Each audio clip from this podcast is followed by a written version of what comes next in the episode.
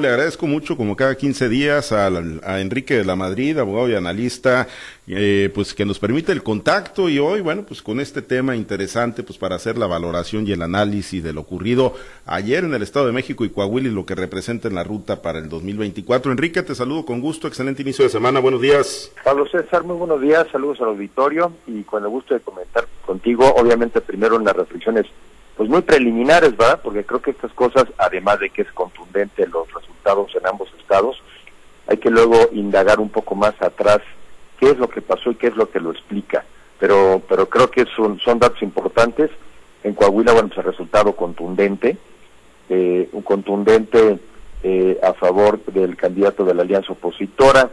Se dividieron también los candidatos que hubiera eh, propuesto Morena entonces una de las primeras reflexiones es que donde se dividen sí puede ganar el opositor. Ahí se dividieron, el candidato de la alianza era muy bueno, muy competitivo, desde un principio más o menos mantuvo la misma ventaja, pero obviamente no ayudó además que se dividieran los partidos aliados de Morena, tanto el Verde como el PP, aunque al final quisieron eh, de alguna manera enmendar. Es una elección muy importante, habla del norte del país, creo que también empiezo a hacer análisis de ese tipo, en el país se piensa diferente por zonas y sin duda la segunda, pero pues más grande en importancia y en tamaño, es la de la de la, la del Estado de México.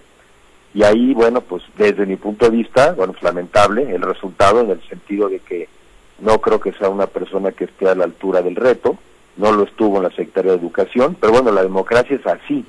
La democracia al final del día gana quien se lleva más votos. En este caso, fíjate, Pablo César, un hay problemas serios en México el 50% de la gente del Estado de México no votó, el 50.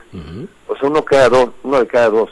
Y creo que este es un tema muy importante analizar porque no votan porque están contentos, no votan porque sienten que están bien las cosas, o al revés, o no votan porque piensan que no hay nada que hacer, que estén desencantados de la política. Creo que tener una respuesta de por qué no votan es importante. En una elección que para algunos de nosotros era fundamental, para la mitad de la gente no lo es le resultó irrelevante. ¿no? Entonces dices, bueno, ¿qué, ¿qué pasa en este país donde algunos vemos el mundo de otra forma y otros en este caso no se interesaron? Eso hace que la, cantidad a la gobernadora futura del SINA en realidad solamente gana con el 26% del electorado. Y ahí traemos un problema en términos de legitimidad en general, cuando en un país puede pasar esto. Me parece, yo quiero felicitar primero a los que votaron, a los que sí salen a votar, a los que sí lo ven como una responsabilidad, a los que sí lo ven como una oportunidad. Y me parece que el ciudadano que vota, pues de alguna manera es una persona que está contribuyendo al futuro de su país. Y el que no, no. ¿No?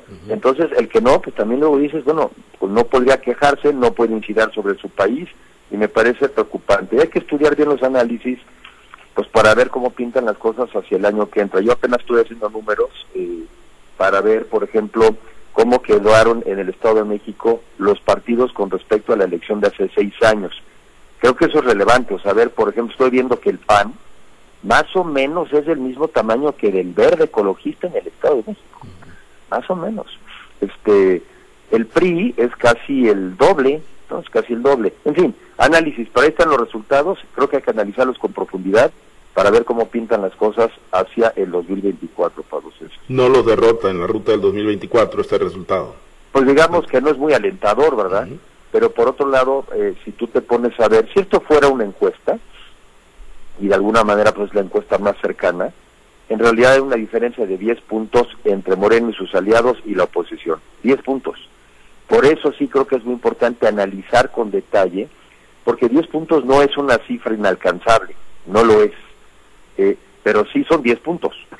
Entonces creo que es muy importante analizar, a mí eh, tengo interés en analizar, porque puede ser que el Estado de México más o menos represente también al país. Son 17 millones de personas.